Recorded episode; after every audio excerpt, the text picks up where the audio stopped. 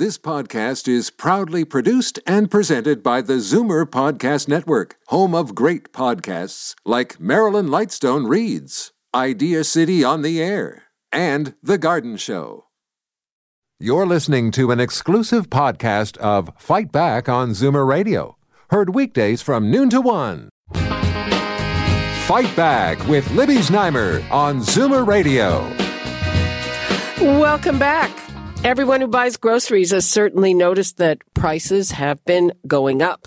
An average Canadian family of four will pay nearly $700 more for food next year. The pandemic, wildfires, and changing consumer habits are driving up grocery bills with the biggest increases in the price of meat and vegetables. And these are apparently the highest increases in a decade. So, uh, what do you think? Are you adjusting what you're doing? Uh, do you have ways of dealing with this? Uh, and what do you think? 416 360 0740, toll free 1 866 740 4740. I'd like to bring in Stuart Smyth, Associate Professor in the Department of Agricultural and Resource Economics and Agri Food at the University of Saskatchewan, and Paul Uys on, at the Ontario Agriculture College, the University of Guelph, and co-author of the Food Price Report. Hi, and thank you so much for being with us. Hi, Libby. Great to be part of it. I listen to you, so this is a great opportunity to be a part of your show. Well, thank you so much.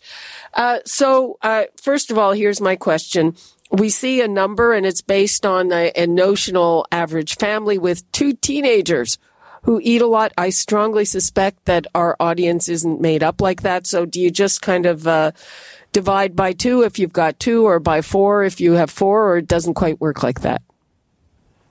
Um, should I answer that, Stuart? I think, that, uh, Libby, it, it, we worked out a ratio depending on uh, the family, the age of the family. Uh, so obviously, kids that are younger than that, we anticipate them to obviously eat less, and obviously that impact would be uh, would be reduced. Obviously, someone at my age would be reduced as well. So there's a whole ratio that we look. But obviously, what you mentioned was uh, what is often the most vulnerable group of people who are, are, are, are parents with with particularly with teenage kids who, as we know, seem to consume an awful lot of food, and they're therefore the most vulnerable. Um, what about uh, Stuart? What what about uh, older people on fixed incomes? Uh, are are they looking at a less onerous increase? No, I don't. Well, I don't really think so because the, the food prices are going to be across the board, and and I think you know, seeing anybody on fixed income, senior or for low income households, it, it, it's going to be more of a challenge next year to to buy that balanced nutrition, um, you know, high nutrition bundle of, of groceries on a weekly basis. Hmm.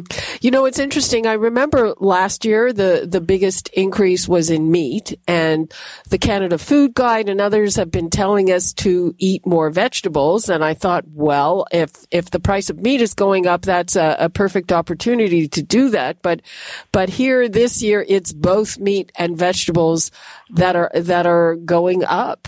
Um, I don't know, um, you know, that, that does that seems to be difficult for for keeping a nutritious diet.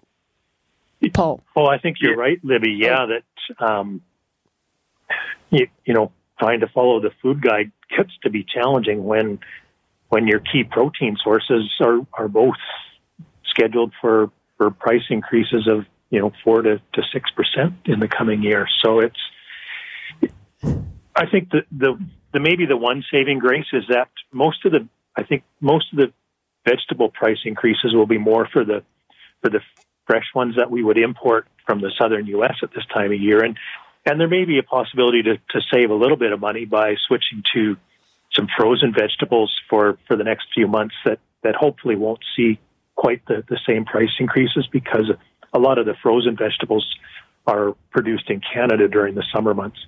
Uh, yeah, and just a reminder to people: uh, frozen vegetables are fla- flash frozen, and they are very nutritious. I mean, in in some cases, more nutritious than than a vegetable that's been transported thousands of miles. Mm. Mm, and mm-hmm. also on top of that, not only are they nutritious, but often the eating quality of them are fantastic as well because they go through such a rigid process when they're being packed. So yeah, it's there's a double plus.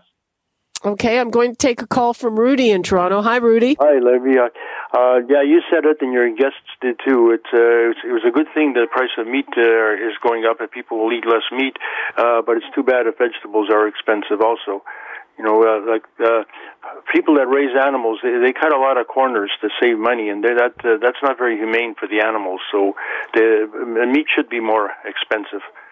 That's what I think. Oh, I, I, I disagree with that. I, I know a lot of farmers that, that raise livestock, and and that's their sole that's their main source of income. I'm I've I've not seen a farmer that that I know uh, would ever mistreat one of their their cattle or you know, oh, any, well, any type of livestock that they're raising. That's good, but that's not the kind of stuff that I see on the internet, on Facebook, and so on. No, no but got... having said that, Rudy, I think your point is, is also, I mean, and I agree with Stuart. Uh, certainly, I think most farmers care enormously about their animals, and the eating quality of, of meat is often dependent on how well you look after your animals. But I think the, the, the fact is that we do know that we have to eat less meat. Uh, certainly, there's a challenge that that you know, there from a global footprint point of view, we should be considering this. And obviously, vegetables and vegetable protein is a very important source of protein for us to consider and eat more of it uh, as uh, yeah, in the future. Mm. Yeah, and and you know what? Um, I think uh, uh, Rudy uh, might have another point. Is that the the higher the quality in terms of being organic, grass fed, whatever, the higher the price. Rudy, thanks for your call.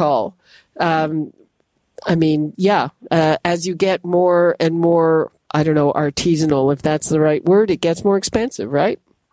It does. Uh, uh, yeah, no, go, go ahead, Paul. Yeah, it, it, there's no question that it does. Uh, yeah, they're in the, you know, grass fed, uh, which is often you know a, a very good source.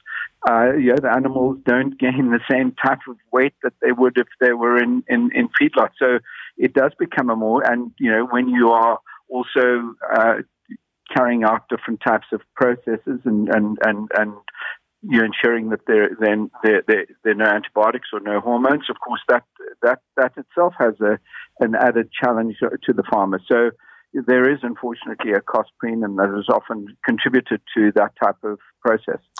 Uh, one of the interesting things that I found in this report, they said, yeah, the pandemic is a factor, but it's not the main factor.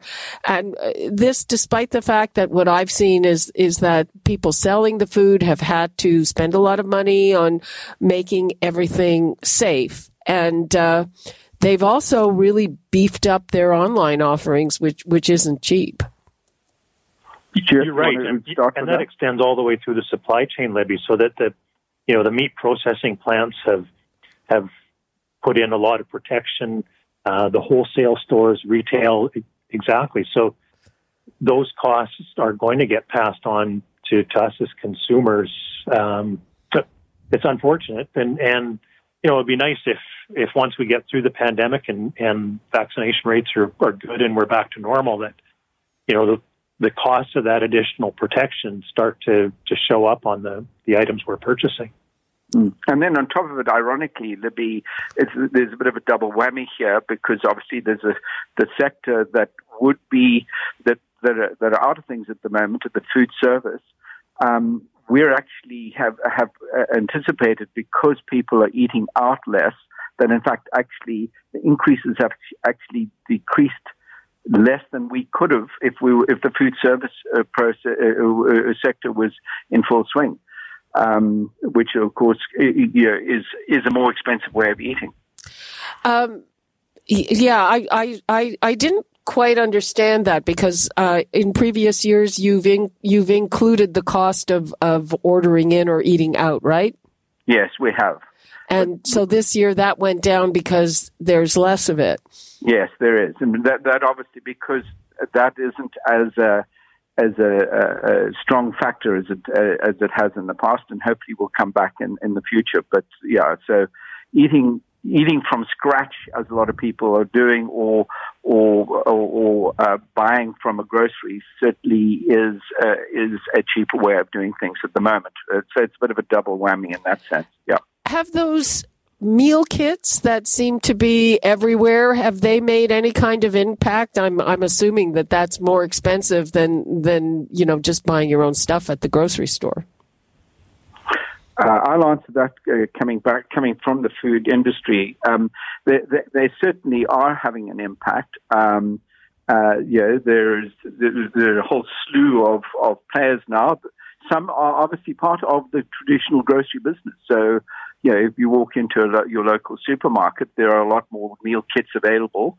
Um, but uh, yeah, we've got the delivery processes, and they are. And I think we saw we saw that arising, of course, before the, the, the COVID. They've, they've just grown exponentially now that, that that is obviously an important source of, of, of tapping into the system. Um, yeah, but how much, how, if you use those, would it add a lot of money to your grocery bill? As I said, they're more expensive, but maybe they result in less waste. I don't know. Um, I, yeah, my own, I, I, I tap into them. I, I think that, you know, it, it does target a certain consumer that is maybe probably a little bit more affluent, that is that is uh, buying into that, and I think one has to take that into account. It is, I think, even though there is the less waste piece, you must remember that a lot of that labor and piece uh, has been taken out, and you're paying for that. So I, I don't think it's a cheaper. I don't think when when everything flushes out, that's a cheaper. It's a convenient way. Uh, often great, delicious meals that are created by chefs but I don't think it, it, I don't think it's cheaper. Okay, I don't think it's cheaper either. Uh, we're out of time. Uh, thank you so much, Stuart Smyth and Paul Uys. Appreciate your time. Thank Thanks. you, Libby. Bye. Okay. And remember, Free for All Friday is coming up tomorrow if you could not get through today. And there are a lot of uh, really interesting developments that happened this week that we should be talking about. And that's all the time we have for today. You're listening to an exclusive podcast of Fight Back on Zoomer Radio, heard weekdays from noon to one. You're listening to an exclusive podcast of Fight Back on Zoomer Radio, heard weekdays from noon to one.